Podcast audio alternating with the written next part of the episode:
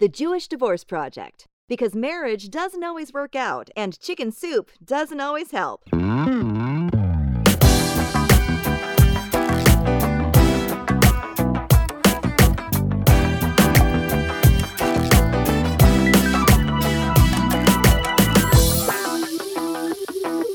Shana Tova. That's a brand new year. That brand new year, brand new podcast. Five, seven, eight, one. Happy New Year. Five, was- it sounds like a countdown. Five, seven, eight, one. How was it for you? How was your Rosh Hashanah for you? Um, it was it was not bad. It was, you know, had its high moments and low moments, I guess. I I flew to Colorado to spend time with some family with my siblings, which was amazing. And just all of the complications of COVID and realities of single parenting, all of that combined, didn't necessarily leave it as the most spiritually connected experience. So I would say good time with family, not the not the most spiritual holiday I've had. Yeah, yeah, there was a like a wet blanket uh, on top of things uh, here. We actually we had the first blue skies in a couple weeks from all the the wildfires uh, subsiding a little bit, uh, and that was really lovely. And still, we were limited in what we could do. I tried as best just to give the boys a a Rosh Hashanah experience where they could, you know, even though we weren't supposed to blow the shofar, they could still blow the shofar in the house and practice their skills. There was a lot of apples and honey dipping, and uh, I wanted to take them for a hike to a, a lovely place for Tashlich, but of course we couldn't because some of the trails are still closed because of the smoke in the area. So it was just, uh, it was like that. It was, you know, uh, I was part of the experience occurring. as Rosh Hashanah happened regardless, uh, and I was happy to get caught up in its coattails in some way, even if it wasn't as personally, spiritually uh, deep as I wanted it to be. And I certainly hope it was something for the boys that they recognized it. I worked. I certainly worked hard on the food for that reason. What was the best dish you made? Uh, Friday night chicken. It was just Friday night delicious chicken recipe that my mother gave me, and eh, the boys loved it. So it was really just nice being able to do that. And I think that in and of itself, having a nice Rosh Hashanah dinner in which we sat down and saw each other was was what was supposed to happen. And my ex came over. Tamar was there. It was lovely too, and it was lovely. I think fa- family experience for the boys, uh, which was great to provide for them as well. So that I think is a real win. Yeah. And now that that's over, wonderful. now we have the next big one to look thinking to. about Yom Kippur as if ro- the pressure for Rosh Hashanah wasn't enough. I have to worry about. We all have to worry about Judgment Day on the horizon. when you were growing up so the, the the topic that we're going to talk about is forgiveness because it's so Yeah. timely Right. and because it's so um, relevant to divorce so we thought this would be a, a really really great topic to discuss but i'm curious when i was growing up Yeah. Kids you you know there there's like i don't know if it's an orthodox i don't know i don't know how far this extends but this practice that you have to ask somebody forgiveness and if you ask it three times and they don't forgive you then it's on them you've transferred the onus of responsibility on them so you would say are, you- are you mochel? Are you mochel you mochel you mochel me? And then if they say no, then it's not your problem anymore. and I think it's funny as an adult now because it's this inability to actually take responsibility and doing the action that you think instead of actually being standing behind what really means to forgive or ask for forgiveness. You're absolutely right, and I certainly grew up with that idea. That I think that's a wonderful idea that all kids grow up with, which is to say that it's not enough just to try once to ask for forgiveness. You have to try uh, at least three times as a way of demonstrating your sincerity and your desire to reconcile. And if not, well, you know, there's even further layers, which is to say that you have to have witnesses who can, you know, uh, identify and, and testify to the fact that you actually did this three times. And then, yeah, it is on the other person. I think that's Rambam. I think that's Maimonides who says something like that. And uh, all those are wonderful mechanisms, even for adults, to remember that you are part of this process, that forgiveness is not just a one way street. If you want to get forgiveness, which is essentially appeasing the other person, it's them letting go, it's them stopping being angry at what's upsetting them right? And if you want that, then you have to demonstrate to them that that is something you are willing to earn. And Judaism offers that as a as a mechanism in that way for anyone, whether you're children or an adult, to know that you have tried sincerely, but the other person also has to meet you there and want to let go of it, because then it becomes what like that hot. So interesting. That, so that's so interesting that that's your perspective because I see it as the opposite. I I see it as incredibly insincere. What a surprise! What a surprise! I I don't think it's teaching. I think it's teaching our children just to do pay verbal homage. Um, that you're not actually teaching the steps to really look inside yourself and take responsibility. It's just if I do these steps, I'm, it's a checklist. I always felt like it's a checklist, and then not actually teaching what it really means to step into forgiving and forgiveness. Well, let's be honest. And there's a, there's so much insincerity right. behind it. Like just that. Are you mochel? Are you mochel? Are you mochel? That's not sincere. You want to translate mochel what you're saying for Do you forgive? And mechila means forgiveness. So you you say, Are you mochel? Are you mochel? Are you forgiving me? Are you mochel? Are you mochel? Are you mochel? You ask it three times, and then you're you're good to go. Well, there's no question about it that anyone would have to worry about the legitimacy of whether or not your appealing for forgiveness is valid and truthful and really that sincere. Yeah, the idea of have you changed and learned from your mistakes or the way that you've wronged the person matters. There's no question about it as to whether or not someone is actually going to believe you. You know, if you if you miss a meeting several times and then you know you miss it again, right? Should the person um, be willing to trust whether or not you're going to be there the next time? Um, you know can you make up things? Can you you know reconcile from that in some way? Yes you can. Uh, and the person has to be able to see that. Those things though are somewhat separate. Growth and forgiveness can be separate things but are they necessary for one another? Yes absolutely. It's just making me think um look back in your life, let's see, even recently, what helps you forgive? When somebody says, I'm sorry, or the action when they stop doing what they're doing, or they do something differently, or they take action that goes above and beyond.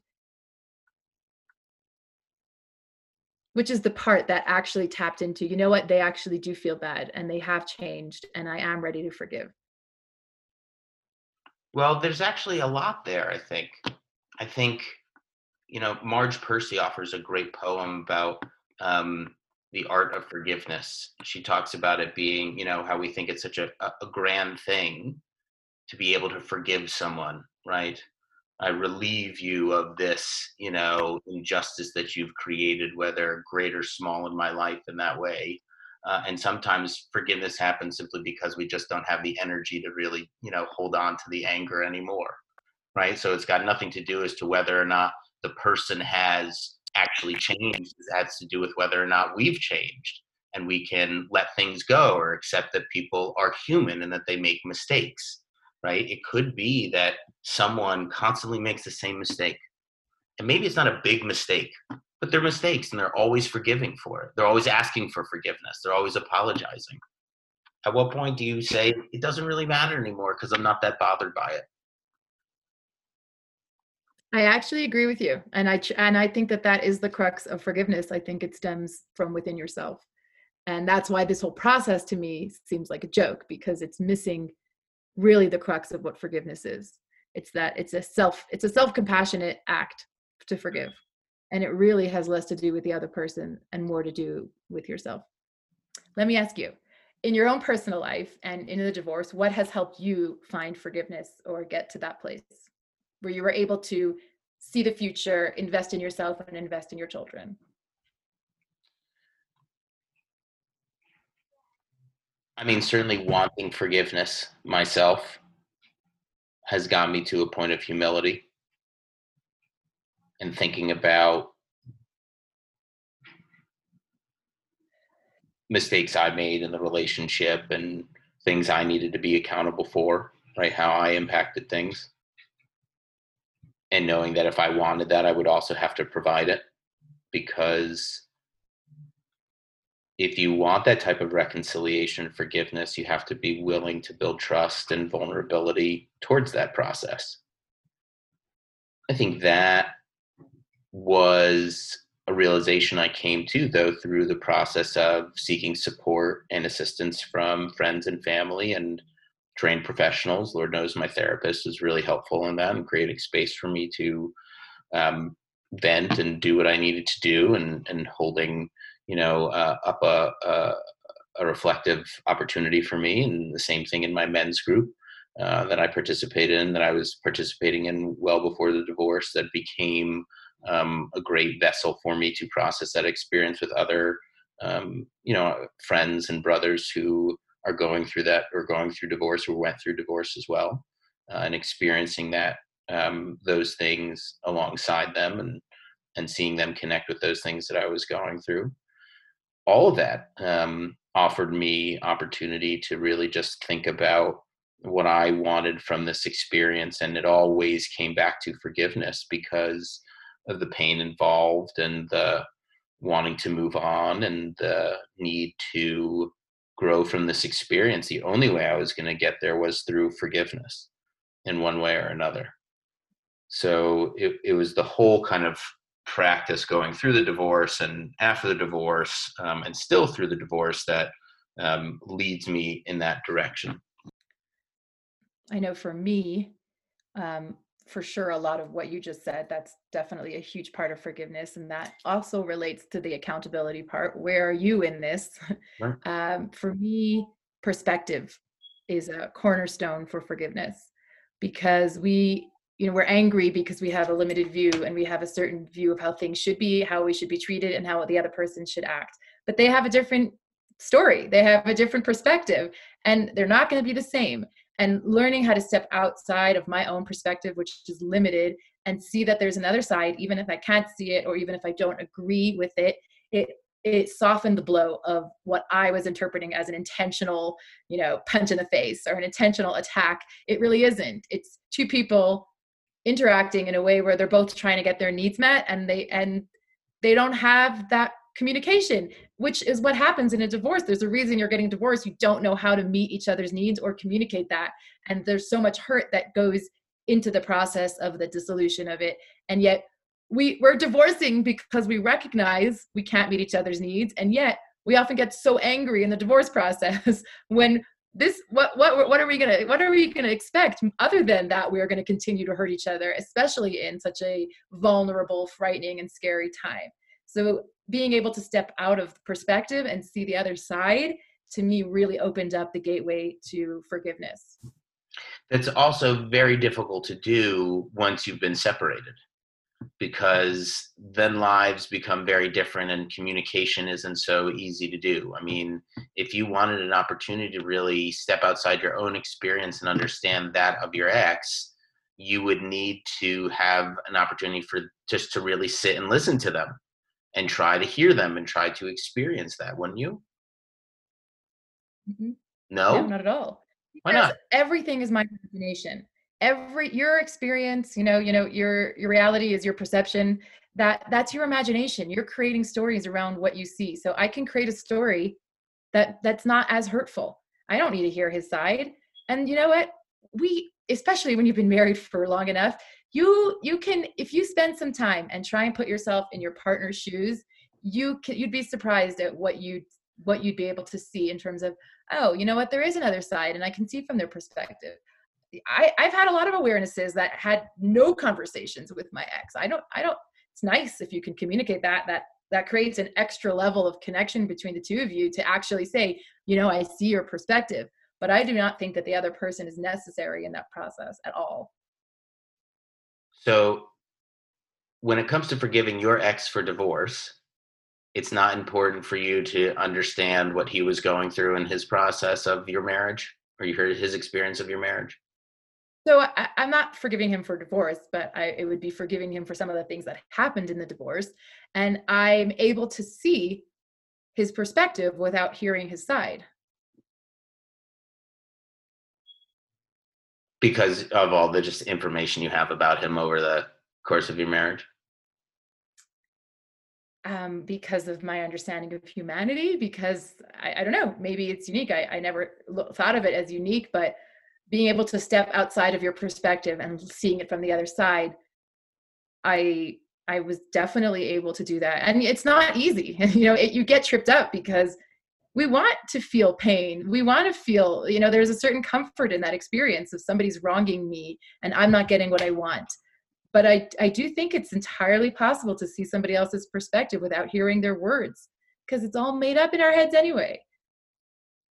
You know how many times people have explained things to us, we don't even hear what they're saying anyway? Well, there's no question about it that there's always a buffer zone between what someone else says and and and what we interpret.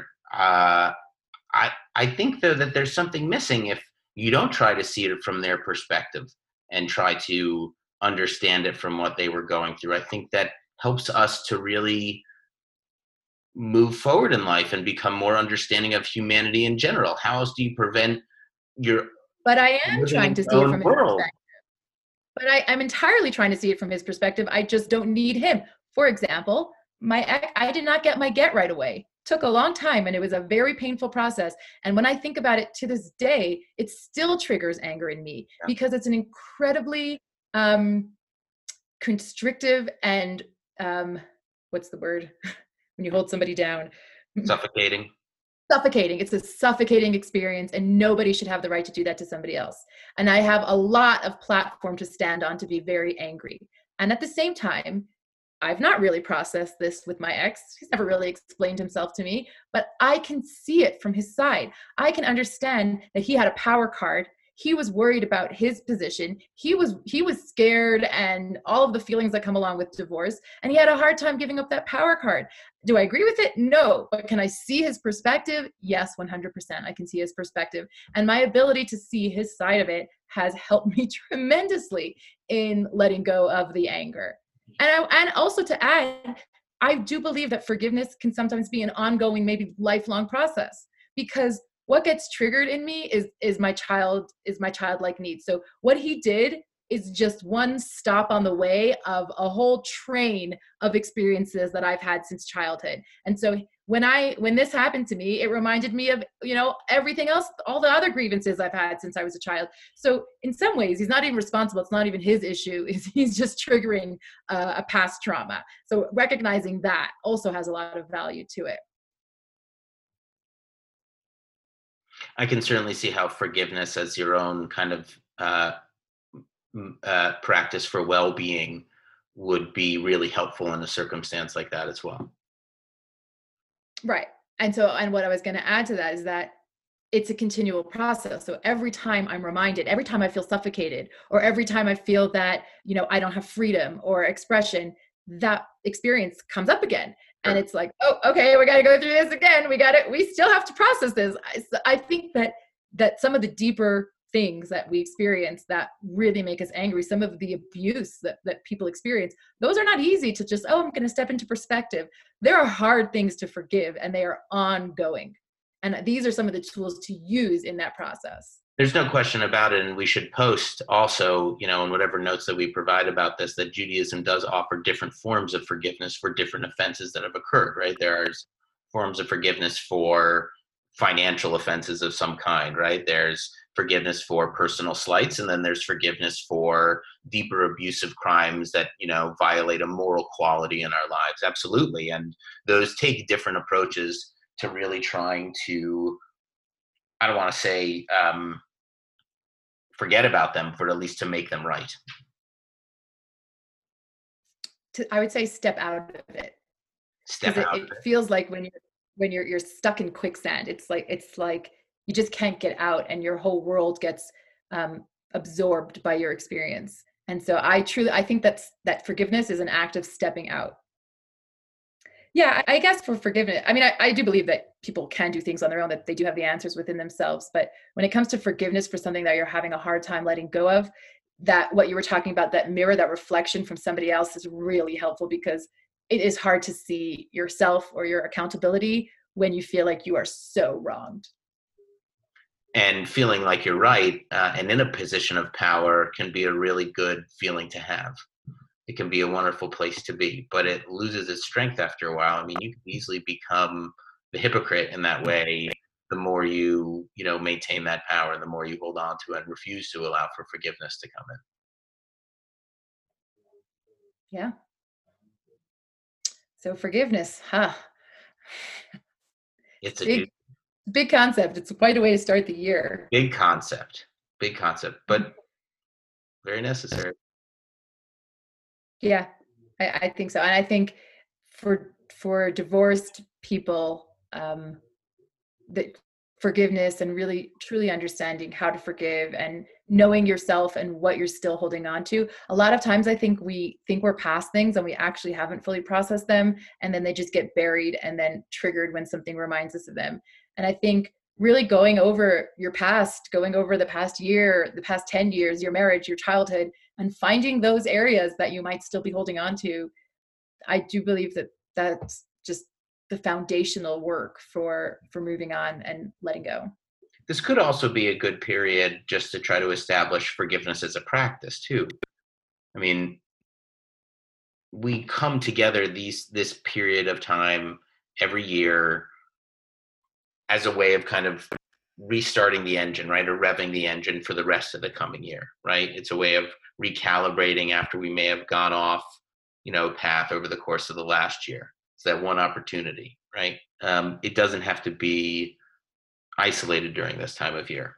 It could be a regular practice that we take with us in any number of different ways. And there are small things that probably really just kind of require forgiveness. And doing that on a regular basis could help us, you know, build up the strength it takes to forgive when it comes to larger things which you know it's a lot like batting practice right the the more hits you take the more opportunities for forgiveness you offer the easier it becomes in the long run when you need to really step up to the plate for a big hit. That's true. And I think that that kind of work starts with self forgiveness and self compassion. Sure. Right. And um, as much as we've talked about this whole time of forgiving others and extending that outwards, that same energy should and could be extended inwards. And and I think once you know those muscles, those forgiveness muscles, get used, and with ourselves, we are so we often are so hard on ourselves. And we talk to ourselves in ways that we would never talk to somebody else. And we think and we're we're very demeaning of how we process our own actions. And changing that and working on self-compassion and self-forgiveness and then extending that outwards that's a great practice it's probably the best way to ensure that you can actually forgive others right? If you can't forgive yourself how could you possibly really know what it is to forgive other people? Yeah. And you're right that self-compassion is really important. The being able to say it's okay and i understand. Right because then you can now do that to somebody else and say it's okay and i understand. When because when you when you have self-compassion for yourself you're recognizing that you're a human you make mistakes you did your best and you can try better. So we can take that and extend exactly that same process onto somebody else. You're a human you did your best you made a mistake next time do better. And that's i think that's forgiveness. And that's probably 90% of things that you could end up doing with the course of your day. And then when it comes to the bigger things that really require like deeper conversations right? Like your day is 90% forgiveness and like 10% feeding your children. That's 90% forgiveness and 10% feeding your children. That's a wonderful you know just pie chart i have there on my wall. that's like single parenting summed up. 90% forgiveness and 10% feeding your children. But then you know when it gets to the bigger you know what are seemingly life or death decisions that you have right with um, people in your lives that have made major impacts on you that really you know i would say if they don't attack your physical well-being they attack your emotional well-being and and uh, those are really dangerous scenarios to be in and can you forget offer forgiveness for those um, is when you really have to look deeply within but practicing on the smaller ones i think is what makes it possible Powerful stuff. Agreed. Yeah. So we wish everybody some uh to step into some forgiveness practice at this time of year. Dearly. And learn to grow from it as well. Yeah, and then go over to everybody that you know and say, "Do you forgive me? Do you forgive me? Do you forgive me?" And you'll be absolved.